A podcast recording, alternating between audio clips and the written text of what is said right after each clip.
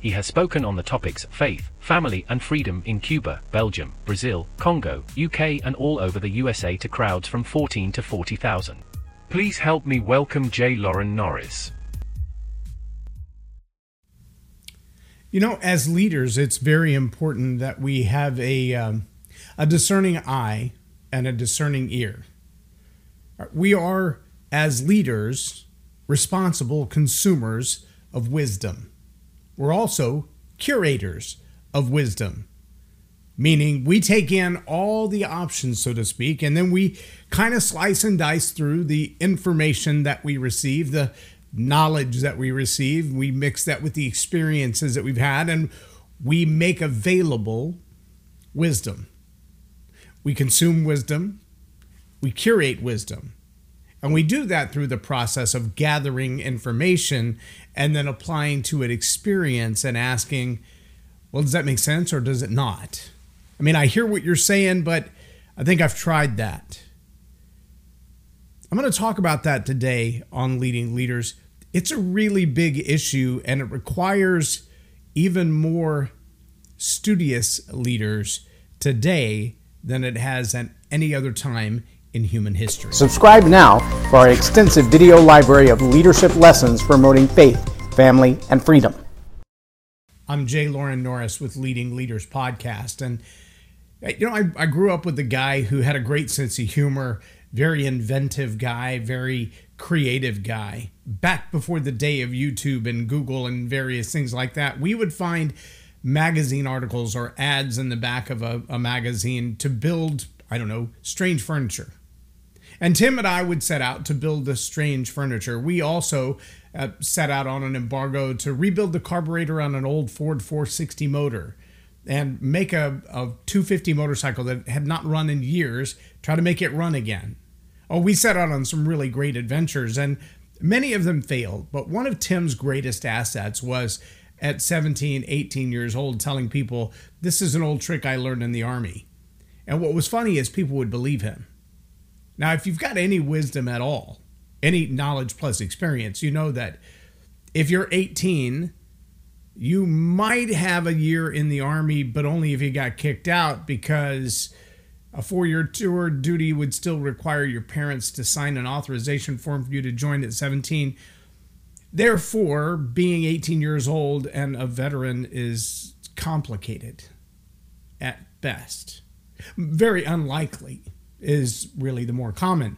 But Tim was also really good at coming up with names for things that didn't exist, like the Knutinator valve. The day we nearly set that old Ford 460 on fire was the day we poured a gallon of gas under the top of that four barrel carburetor and tried to start it. It ignited, burned the entire underneath off of the hood of that old car, nearly blew up the car. And when all the dust settled and the smoke had drifted away, Tim turned to me and said, I think you're going to have to replace the Knutinator valve. Now, I've never seen one. and all the days since then, never heard anybody else refer to a Knutinator valve besides Tim. Um, my son works in a parts store. They don't sell them. I don't know that there is such a thing as a Knutinator valve. But Tim's ability to be definitively convinced that not only was there a Knutinator valve, but that one was gone bad, that was a work of art. It genuinely was a work of art. Today, I was watching videos as I do just about every morning. I was watching a news channel early on that I had to search because, for whatever reason, even though I watch this particular news channel almost every day, six days a week, if not seven, uh, Facebook will not deliver it in my feed or my timeline. I'm subscribed to the page, still doesn't come up in my feed or my timeline. Even when I go to the search box, the search box is pre filled with something other than that name, which I search almost every day, six days a week. Is that irony or is that algorithm? I think it's algorithm. Here's the more humorous part to me that is that once I finish watching that video, uh, I go back to my regular Facebook watch page and it serves up something usually quite interesting. Today it was Joe Rogan and a conversation about FTX. I watched the majority of it, was doing other things, and the video feed automatically switched to another video. It was a nine minute video on flat Earth, followed by another video on flat Earth, followed by another video about a man who, and this was apparently a movie, a man who was on trial for murder, but he wanted to defend himself because he was convinced the government had killed his business partner. I hope you're paying attention to what I'm talking about here because I'm not just talking about the entertainment value of social media. As leaders curating knowledge, curating wisdom, creating information, and balancing it with experience requires a pretty delicate eye or ear, if you will. Because there's a whole lot of information being thrown at us from all kinds of directions. Information that is actually disinformation, information that has a purpose, information that is intended to cause you to think in a specific way. Some people might call that propaganda. But see, it's not always about the information itself being right or wrong. It's about the pathway that that information leads you on. It's about following one subject matter on to the next. It's about leading you down a pathway to think a specific way. It's also about framing. Well, if this news article is laid against this news article, one of them seems ridiculous. Or if this news article is laid against this news article, you begin to see a common thread between them. You follow me? If the news that I watch every morning can't even be found without actually searching for it specifically and intently, and yet everything that follows it is in the realm of conspiracy theories, that leads you to believe somebody believes that the news that I choose to watch is a conspiracy theory. Am I wrong? See, is it about the information or is it about the pathway and the collection of information, uh, otherwise known as the narrative? Now, you may have heard of the last few days, it's been in just about every form of media. Webster's Dictionary number one word of the year. You know what it is? 11,000% more searches in 2022 than any time in history. This one word. Let me tell you what the word means, and then I'll tell you the word. The word, basically, I'm going to simplify it. It basically means I'm going to take the victim's accusations and turn them on their head until the victim feels like their accusation is ridiculous. How could you even come to the conclusion that that's what's happening? That is so ridiculous. You are not a victim. That did not happen to you. That's not even a real thing. The word is called gaslighting, and it's a psychological manipulation. It's a process. Most abusers use it. Go study abuse, domestic abuse, religious abuse, all kinds of victimology include the process of gaslighting. Why? Well, it's kind of a, a long way to get to the point of the Stockholm Syndrome, a sympathizer of the perpetrator rather than the view of the victim. It's really kind of a scary process when you look at it. But see, if leaders are not astute, well read, well balanced, and centered on their own, if, if they're not attached to principled core values, then these pathways of gaslighting, this manipulation of the algorithm, this ability to feed you the information that you must look at and go, that is ridiculous. That is the silliest thing I've ever heard. Overlaid with things that you might believe are true. They're going to call your convictions into question.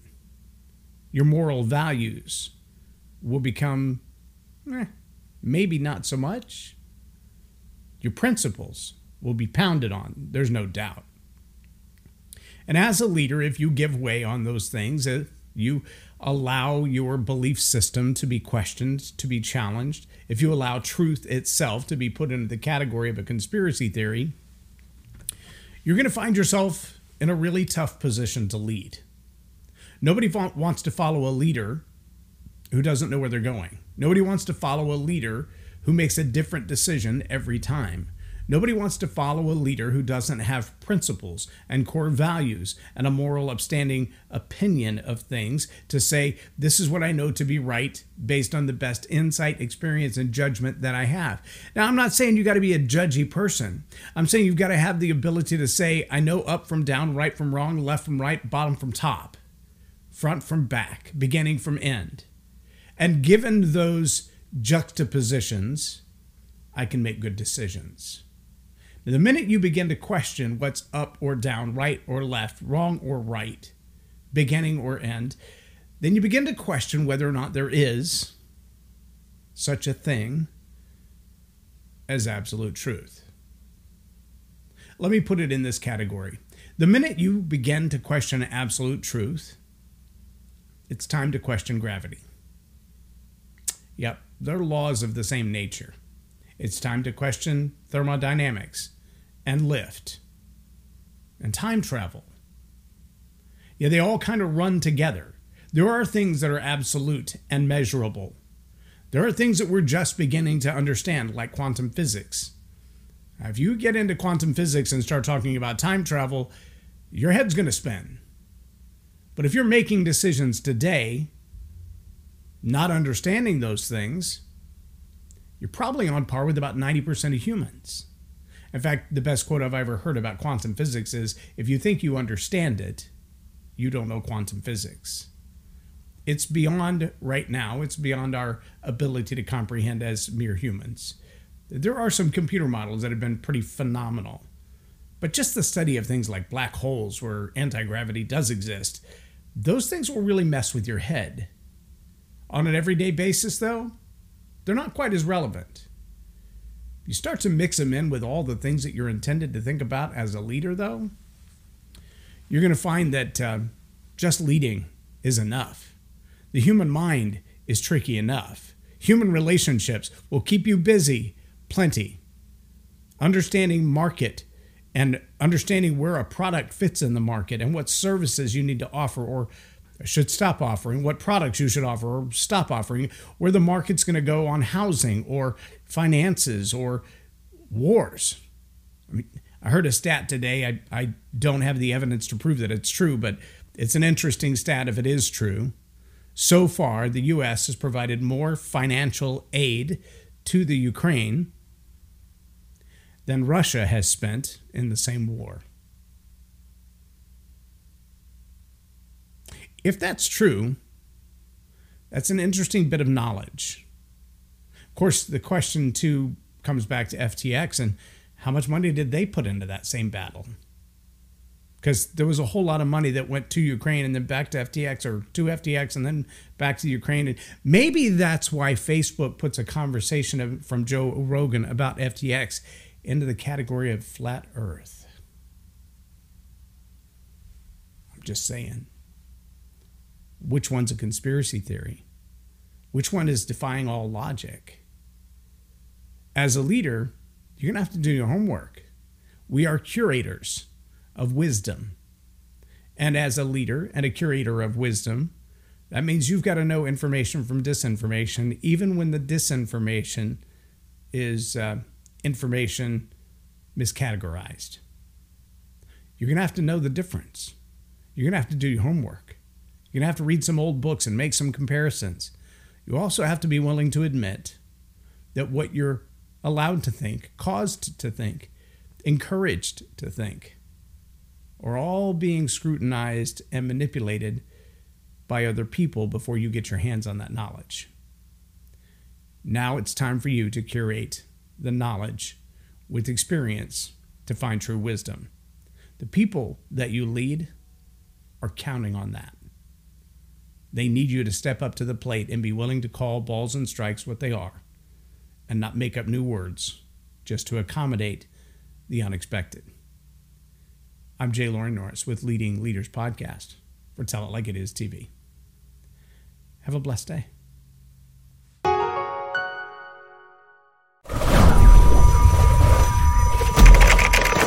Subscribe now for our extensive video library of leadership lessons promoting faith family, and freedom.